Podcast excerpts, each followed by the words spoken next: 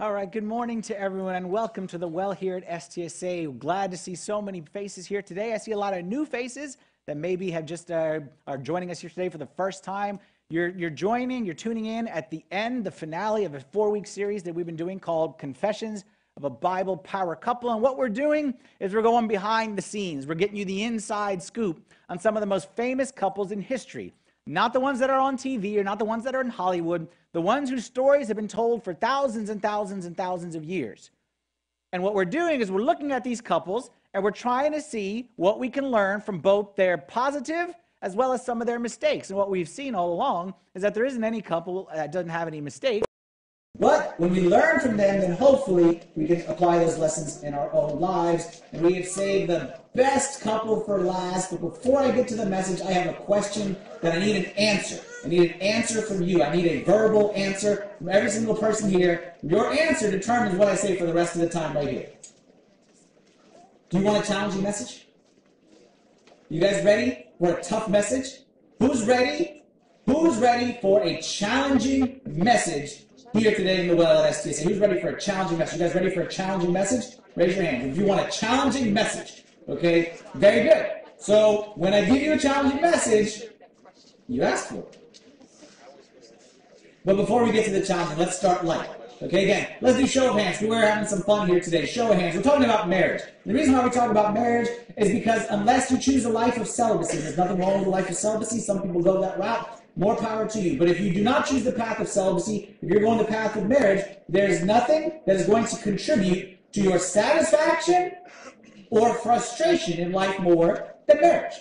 Let me ask you a question. You're thinking about marriage, whether you're married or single. How many people, show of hands, plan to commit adultery one day in their marriage? Anybody? Nobody? No one? Just a little cheating on the side and a little action, nothing like that? Okay, how many people, another show of hands, how many people plan to get married, have many babies, and then go through an ugly divorce? How many people? Anybody? Anybody? No one's plans? Now see, the funny thing is that even though none of us raised our hands, 0% raised our hands, statistics say that close to 50% of people will get divorced. And statistics say that almost that same number, maybe just a little bit lower, will commit adultery in their marriage. And I think there's a reason for that. And I think the reason why nobody plans to divorce or commit adultery, but almost 50% of people do commit adultery or divorce, I think the reason is because our society today does a horrible, horrible, horrible job of preparing us for marriage. And I think society, in fact, not only doesn't prepare us well for marriage, I think society does a great job of preparing us for a life of divorce. Why? It used to be, back in the old school days, okay, back when you used to live in black and white, before color and all that stuff, it used to be that there were certain things reserved for marriage that weren't done until marriage. It used to be there were certain things that you didn't say until your wedding. It used to be there were certain things that you wouldn't see or touch or do until you were married. And it used to be that there was a separation between the two, that there was married life, which was distinctly different than dating life. And people looked forward to that married life because it opened up the opportunity to enter into a new world of activities. Nowadays, no difference. You say the same things before and after marriage. You do the same things. You look at the same things, you touch the same things. In fact, you oftentimes live in the same house. And you got even a spare toothbrush in the place. So then you tell me, what difference does marriage make? What difference does marriage, what difference the wedding does? All that happens is there's stuff you do before wedding, and then it's basically the same stuff you do after. There's just like this 45-minute ceremony in between that's just kind of like a show. Okay, or just like some kind of, you know, ceremonial thing. But really, your life before and your life after isn't much different. By the time the wedding comes around, you asked for the tough message. By the time the wedding comes around, we have shared all of our lives. We've shared our bodies. We've shared our beds. And like I said, some of us even sharing a bathroom and putting a spare toothbrush in each other's bathroom. That sounds like marriage to me. Now you say, hey, wait a minute, Father Anthony, so you're proving yourself wrong. So what you're saying is society is preparing us for marriage.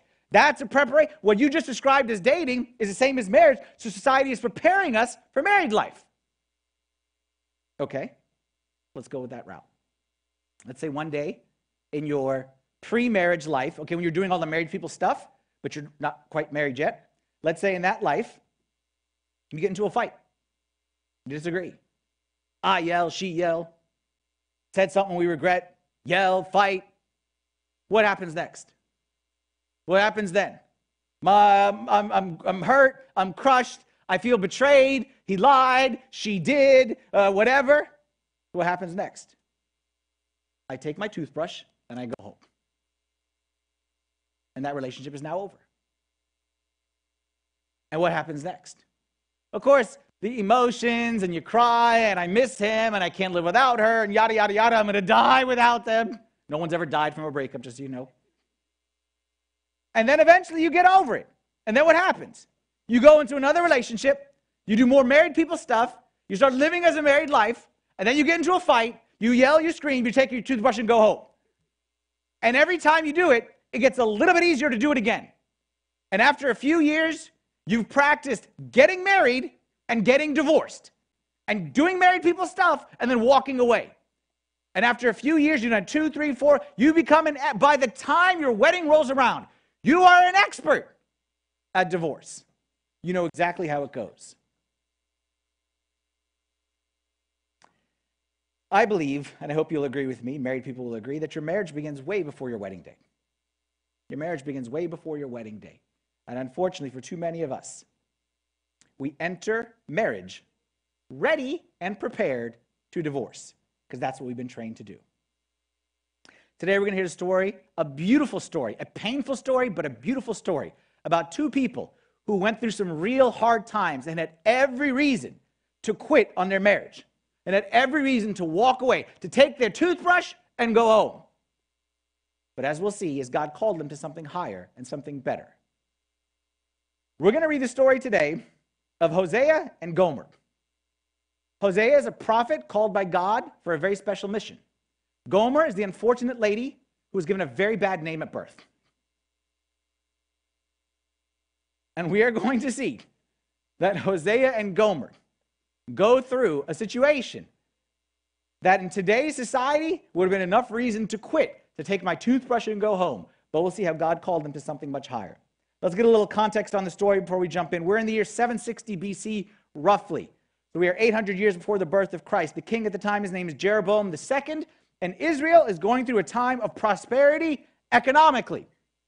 They're flourishing, but spiritually, they're declining. And they're going down the toilet, as so often happens when things go up prosperity-wise. Okay, the spirituality goes down. God then calls Hosea and says, Hosea, I got a special mission for you. You're going to go, I'm going to raise you up as a prophet, and you're going to preach to my people about the adultery they're committing against me, about spiritual adultery, because they're supposed to have no other gods except me, and they are cheating on me. So God tells Hosea, that's going to be your message. But the way you're going to preach it is a slightly unusual way. Pick up the story right here. Hosea chapter 1, verse 2. When the Lord began to speak by Hosea, the Lord said to Hosea, go take yourself a wife of harlotry and children of harlotry, for the land has committed great harlotry by departing from the Lord. Pause right there. Y'all understand what he's saying? Y'all understand what harlotry means? Harlotry is a soft word, is a like safe for church word. He's basically saying, go downtown and get one of the bad girls, the ladies of the night. Some translations, okay, some biblical translations translate this word, W-H, and you can fill in the rest. This is what God tells Hosea that I want you to do. Sometimes we read the Bible too fast. Imagine I say to you, here we are at STSA, church is growing, we want to ordain a priest.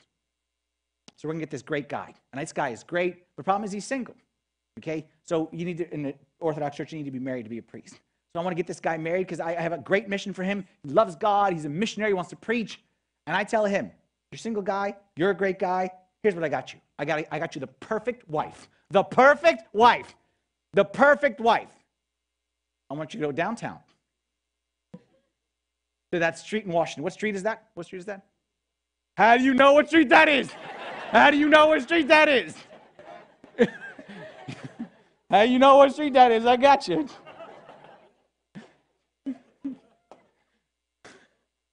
I want you to go downtown. And I want you to go to that street. And I want you to find that girl. And that's the perfect girl for you. That's the girl I want you to marry. And that's the girl I want you to start life with. What does Hosea do? What would you do? This is what God commands you, single gentlemen. What would you do? Well, Hosea. So he went and took Gomer, the daughter of Diblaim, and she conceived and bore him a son. Without hesitation, he went downtown, got the girl. Her name is Gomer. Kid's name is Diblaim or Diblaim. I don't know what it is. Okay, sounds like a rapper kind of a thing. Okay, but unfortunately, they had rough names in the Old Testament, but that's okay. He finds Gomer, woman of the night, and says, I want to marry you. And Gomer's like, me? She's confused. She's never had a guy like, what do you want from me? Nothing, I just want to marry you. But you're a good guy, but I'm a bad girl. Everything says that he will have nothing to do with her. So she's like shocked. She's like, all right, what's the deal? What's the deal? And she realizes he's got no deal. She jumps at the opportunity. This guy, like a prince, rides into town, wants to marry me. They get married. Full of joy, full of happiness. So much happiness, they get pregnant right away. And then they start to get the thing ready for the kid. You know what I mean? Get the nursery room. And then they start to think, okay, what are we going to name the kid? And then, he says, let's name him this. She's like, no, that was an old boyfriend. Oh, let's name him this, old boyfriend, that old boyfriend. So they went through all the names. That's why they got to Diblaim. They had to get a name. There was no old boyfriend. They have the baby shower. They paint the room. All is good, right? And then life hits. Just like it did for you. Life hits. That's for every couple, right? He gets a little bit busy at work. She's kind of staying home and asking him to help out, and he's not very helpful. She's getting a little resentful. He's getting a little frustrated. Like, doesn't she understand? And then she's feeling more and more distant. And then he's feeling more and more frustrated. And he feels unappreciated, and she feels neglected. And then the story goes, you know how the story goes? That when they're in this kind of state of distance and not really connected from each other, then all of a sudden what happens? She gets a post on her Instagram from an old boyfriend. And she sees a picture of her and her old boyfriend. Oh, things were great back then, weren't they? Or she's at the gym, and the cute guy in the corner gives her a little attention, a little extra attention. Or she's at work, and she's feeling down, and her coworker is just has such a listening ear. They always have the listening ears, don't they? And the result is this, is that she says, Hosea 2:5, I will go after my lovers, who give me my bread and my water, my wool and my linen, my oil and my drink. After having 3 children with Hosea, who saved her from the streets, she leaves him. And she goes back for her former boyfriends and her former life. And what Gomer did right here, pay close attention here. This applies in every aspect of life, but especially marriage. She believed the biggest lie that the devil gives us. The number one mistake people make in marriage, the number one mistake that people make in marriage and in life, is she believed that what I'm missing is better than what I have. That what I'm missing is greater than what I have in front of me. Ladies, you got a husband, not the most romantic guy in the whole wide world. I did absolutely nothing on Valentine's Day. Every year he asks you, what day's your birthday again? Like, he's got no clue. But he loves you. And he's a good father. And he provides for the family. And he takes care. Is he 100? No. But what he has versus what he's missing. Gentlemen, she always leaves the light on. Always. Every room she goes, she turns all the light. She never turns the light off. She forgets the oven on all the time. She likes to be a little spendy, especially when she's a little stressed. But she loves you. And she supports you. And she cares for you. And she picks you up when you're down. And she's a mother to your children. I'm not saying she's perfect. I'm not saying she's 100. But don't believe the lie that what she's missing is better than what she has. You see, I believe everything in life is this way. I don't think there's anyone that's 100. All my due respect to my wife, okay, she's as close as you get to 100. I don't think anyone's 100. I don't think anyone out there's 100. I think your best bet is 80. And I think everyone out there, every marriage, listen carefully, I know this sounds very unromantic and I'm probably going to pay the price at home, but this is worth it because it's the truth. Every marriage, it's 80 is what you're going for. Nobody's 100. If you think that your spouse is 100 and will be perfect for you, you are going to destroy your marriage. Let me be clear there. If you think your spouse is supposed to be 100, you are going to destroy your marriage. Not him or not her, you. Your spouse is an 80 at best. And that means that they lack some things, but they provide some things. And you got to be smart. Is anyone out there dumb enough to say, hey, I'll give you my 80. You give me that 20. Hey, that 20 is so shiny. I'll pay $80 for that 20. You'd be a fool. But I see people do it all the time. I see people do it all the time. Is they get so fixated on the 20 that their spouse doesn't provide that they're willing to trade in the 80 that he or she does. That's what Gomer did. She traded in the 80 and got 20. I think the goal in life is not to get 100. I think the goal in life is to get the 80 and to work to get it to an 82. And then maybe God blessed you and you got it to an 83. Or maybe, like grace of God, and you got to an 84 or 85. Then you're living the dream, but there are no hundreds out there. But you know the difference between 80 and 20? She traded 80 and she took the 20. 80% is blessed by God. The 80% is a legacy to your children. The 80% doesn't need an explanation when you're looking through the photo albums with your grandkids. The 20% does. The 20% is, well, let me explain. Or the 20% is, well, here's what really happened. 20% comes with an asterisk.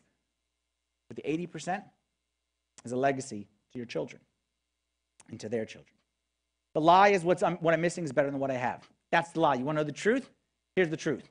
The truth is, you reap where you sow. Not what you sow. You thought I was going to say you reap what you sow, which is true. I'm not saying that's not true. But I believe in addition to reaping what you sow, you reap where you sow. And if all your energy and all your effort is into something outside of your marriage, don't be surprised if you are not reaping fruit because you are not sowing there. This is the part that's really going to get me in trouble with my wife. But I got a lot of points over the past few weeks, so I got some to spare. Oftentimes, I hear the expression, soulmate. He's my soulmate. She's my soulmate. Makes me want to vomit. Because with all my apologies to everyone out there in Hollywood who is pushing this message, I don't believe in soulmate. I never say that Marianne is my soulmate. Love you, honey. I never say Marianne is my soulmate. You know what Marianne is? She's my best friend. She's the most godly woman I know. She's the person that I want to raise my children. She's the person I want by my side for the rest of my life. But she's not my soulmate. You know what soulmate is? Soulmate, anytime I've ever heard it, it is a justification or an excuse to do something ungodly and unwise. Anytime soulmate crosses your lips, it's to justify something that you know you shouldn't do. I was on an airplane. This past week, I was on an airplane for 40 hours this past week. From last Saturday to this past Friday, 7 days, 40 hours on an airplane, which means I watched a lot of movies. I know every movie that's out there. I couldn't remember any of the titles or anything, but I know a lot of movies. There was one that I saw. This was just one that I took note of, but there was like three or four exactly like it. Because you know how you push on the thing and it gives you a little description, okay, in like two sentences?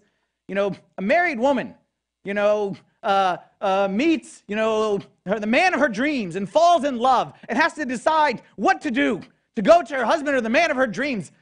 What garbage is that? What kind of garbage is that? What should she do? She should go back to her husband because she married him and she was joined at the altar and she in front of God said, that's the man I'll spend the rest of my life with. It's not a decision. Soulmate. Soulmate is garbage. You know what soulmate? Let me tell you this. You reap where you sow. You know how the expression, the grass is greener on the other side? The grass is not greener on the other side. You know where the grass is greener? Wherever you water it. So if you are always looking over your neighbor's fence to check out his grass, and you are leaving your own grass untouched, yes, your grass will stink, but it's because you didn't water it, not because the grass can't grow. Back to Hosea, sorry. Get myself a little worked up here. Stupid movies. Back to Hosea. Hosea, called by God, woman of the night, goes for no reason, nothing for him. He picks her up, and he takes her, and he's in love with her. He's going to have babies with her, and he has second baby and third baby. And then she walks away from him. Hosea now has two options. Hosea has two options. Every married couple, you have these same two options. And God is telling this story, just as it before we get back into it. God is telling this story of Hosea and Gomer as a symbol of God and Israel. So what I'm saying now about Hosea has two options with Gomer, God has two options with Israel. God has two options with us when we commit adultery and we walk away from him. And God has two options, just like Hosea had two options. The first option is to walk away. And God could have walked away from Israel. Nobody would have blamed God if God would have walked away. And you people, y'all were slaves. Y'all were crying for me, and I came and rescued you, and I parted the Red Sea, and I fed you in the wilderness, and I brought you to the promised land, and I gave you everything, and I only said one thing I needed from you. I'm your God, you're my people. No other gods besides me. And y'all broke it, and you cheated on me. Nobody would blame God if he gave up on Israel. And nobody would blame Hosea if he gave up on Gomer. She was a prostitute. He was the good dude. He rescued her. He saved her. He had every right to walk away. Hosea chapter 2, verse 8. God again talking about Israel and Hosea about Gomer, okay, saying about he had the option to walk away. For she did not know that I gave her grain, new wine and oil, and multiplied her silver and gold. Therefore, I will return and take away my grain in its time, and my new wine in its season, and will take back my wool and my linen given to cover her nakedness. Basically, God is saying, I did, and I did, and I did, and that's what she did? How she walked away? Watch what I'm going to do. And I'm going to, and I'm going to. And I don't want you to get a picture of like an angry God. It's not angry, but I want you to get the picture that God is not a robot, that God is not a set of rules. God is a person. So you feel a little emotion right here because God is, don't make him too robotic right here. God is a person. And he's saying, she did, and she did, and she did, and she did. This is what she deserves. Now I will uncover her lewdness in the sight of her lovers, and no one shall deliver her from my hand. I will punish her for the days of the Baals, that's the false god to which she burned incense. She decked herself with her earrings and jewelry and went after her lovers. But me she forgot, says the Lord. Do you hear the hurt? Do you hear it? But me she forgot. She didn't want me. She chose others. She walked away. I didn't do nothing but good for her. When it says, I will punish her, okay, realize one thing. Just because I don't like us to get confused. God doesn't punish us in the way that, like, here. God punishes us in the same way that parents punish their children for touching a hot stove. In a child's mind, my parents are burning my hand because I touched the stove. Are the parents really burning the hand of the child for touching the stove? No. It's just the consequence of your actions. So God, in the same way, God is not saying, I'm going to stick it to them and I'm going to. What God is saying is, when y'all walk away, realize you're going to suffer. Back to the story of the prodigal son. Remember the story of the prodigal son? The man with the two sons and the one son who left. He didn't punish him by taking away all his money. By him leaving the father, he punished himself. And that's what God is saying right here. And I think, forgive me, remember we asked for the tough message? I think a lot of homes today understand this message. Because there's a lot of homes today, a lot of marriages today, that are basically said to God, we don't need you. We're good. We don't pray. There are no Bible in our house. Like, we're good. We're not bad people. But we're okay. God isn't really a part of the day-to-day stuff. There's no humility. There's no apologizing. There's no selflessness. There's a lot of me. There's a lot of ego. There's a lot of money, money, money, money, money. Work, work, work, work, work. I need a car. I need a phone. I need a house. And what God is saying to you, just like he's saying right here, okay, tell me if the car gives you peace. Tell me if the bigger house fills it automatically comes with filled with love. Tell me if the new job will give you the joy that you're looking for. Go ahead. Whenever someone buys a new house, we go into a prayer of a blessing for the new home. And we read a certain passage from the scripture there, which is Luke 19, which is the story of Zacchaeus. When Jesus went to Zacchaeus' home, and he said to him, "Today's salvation has come to this household." Because Zacchaeus was a bad dude who did bad stuff, and then he invited Jesus to come to his home. And Jesus said, "Today's salvation has come to this house." And I think there's a lot of homes today, forgive me, y'all asked for the tough message. I think there's a lot of homes today that need to repent and say, "Jesus, we've been trying to do this without you. And Jesus, we want you in our house. We want the sin out. We want the greed out. The ego, the pride, the I'm not going to apologize," like that stuff. We can get rid of that stuff because we need you, Jesus, in this house. The people cheated on God. Gomer cheated on Hosea. God had a right to take his toothbrush and go home, and so did Hosea. But both of them chose option number two. Instead of walk away, they chose to fight through. They chose to fight through. Now, the last verse I just showed you, that was verse 13. God said, "I will punish them." You remember that, right? Okay, it was just one verse ago. He said, "I will punish them." That was verse 13.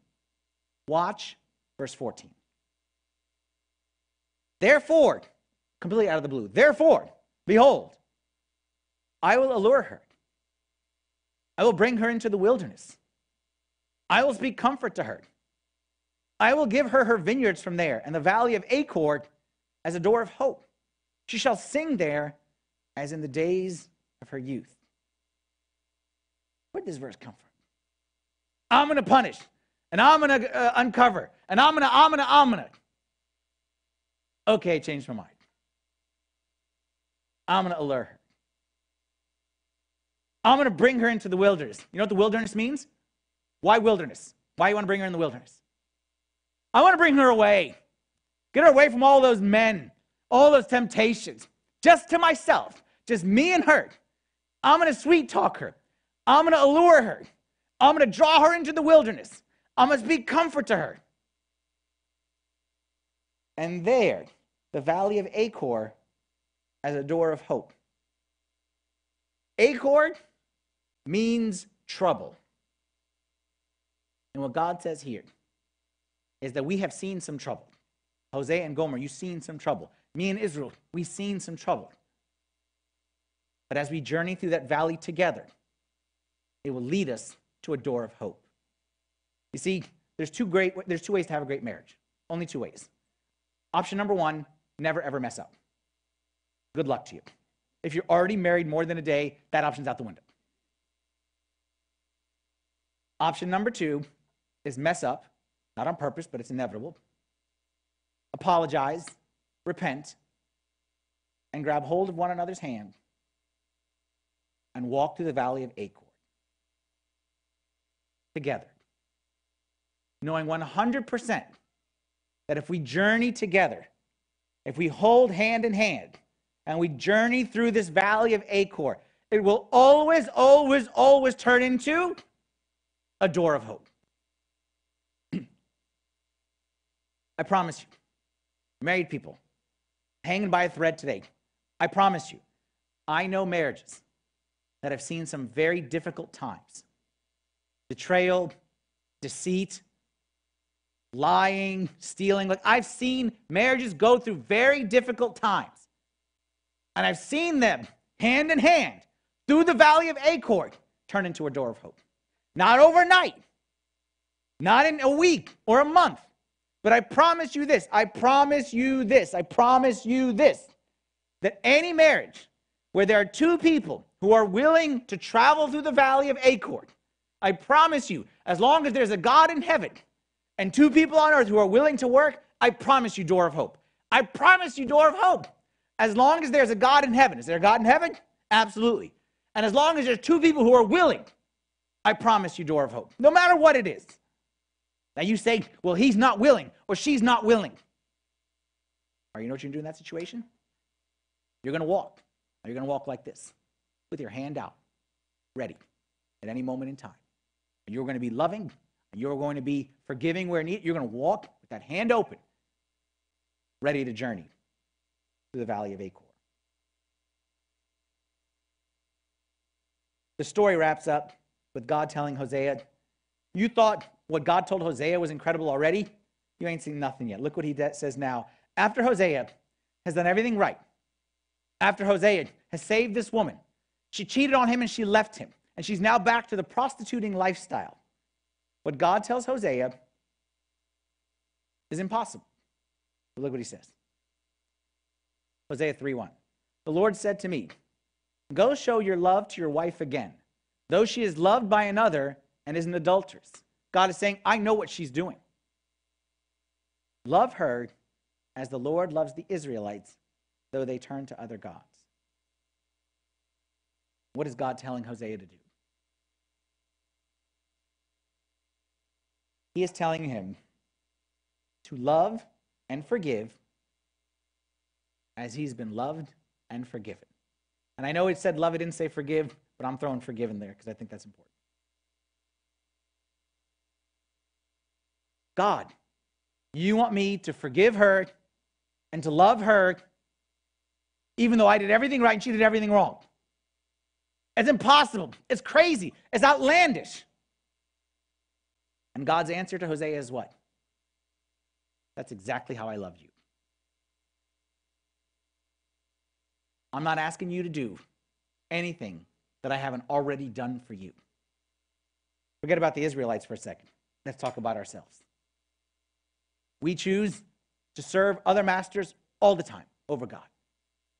God is never priority number one unless we're in a disaster. We constantly get distracted. We constantly push him to the side. And what does he do? He loves us and he forgives us back. And now he's challenging us to do the same in our marriages. Does this mean, let me go through the caveats right here. Does this mean I love him and forgive him, or I love her and forgive her, and I'm a doormat for the rest of my life? No.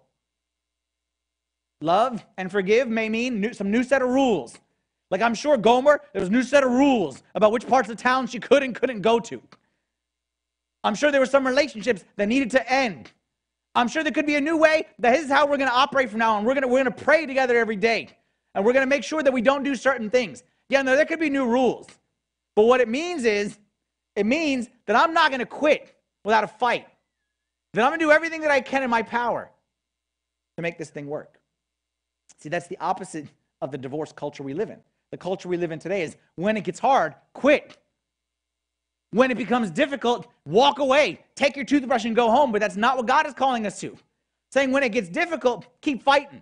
And it gets more difficult, you fight more. Another caveat. Does this mean if I do this, Father Anthony, I'll never get divorced? Does this mean everything will always work out? I wish I could say that. But the answer is I can't. Truth of the matter is, I said there's got to be a God in heaven and two willing parties. And God knows. This is not a message to condemn any divorced people, okay? But as God knows that some of you listening to this message, you did everything that you could. You fought your guts out. And you did everything in your power to fight. But you're only half of the equation. So this is not in any way a condemnation for those who have gone through divorce. But what this is saying is that if we go through divorce, if divorce happens, it won't be because I didn't fight. It won't be because I didn't do everything in my power. I can't control the other person. But I'm going to fight my guts out. And I'm going to love as God loved me. Because God could have quit on me, and he didn't. And God could have walked away from me, but he didn't. And God could have left me in my horrible state of sin, but he didn't. And now he's the one asking me to do the same. He's asking me to love and forgive and to fight for a spouse who may have hurt me the same way he fought for me when I hurt him. And I let him down, and he didn't give up on me, and maybe you have a spouse who's let you down. But we're not going to give up on them. Tough message? You asked. I realize it's not an easy topic. And I realize that some of you are thinking, some of you are sitting there thinking, it's easy for you to say, Father Anthony, you got a great wife. You got a perfect life. Everything is perfect in your life. you got no problems. I agree with half of that statement. I do have the best wife in the whole wide world, but I don't agree with the second half, that we got no problems. I don't agree with the second half that says we got a life easy. You think it's easy doing what I do right here? You think it's easy that every single person who's sitting right here, and even people on this camera and people from all over, reach out all the time? You think it's easy that sometimes my wife and I will travel and people will come up and basically act as if they're my best friend and she don't even know who she is, push her to the side? You think that's easy? You think it's easy? Look, she got a full-time job, all right? In addition to her full-time job at work, she has to take care of me. You think that's easy? You think we got no problems? We got kids. Kids equal problems. But you know what else we got? We got hand in hand through the valley of Achor. Not once, not twice, not three times, but 18 years and counting that we have walked through the valley of Achor together, and we have never let go of each other's hands. Not that we never had trouble. Not that we never had situations where difficult situations. But we walk hand in hand, one hand with each other, the other hand with God, and every single time we end at the door of hope.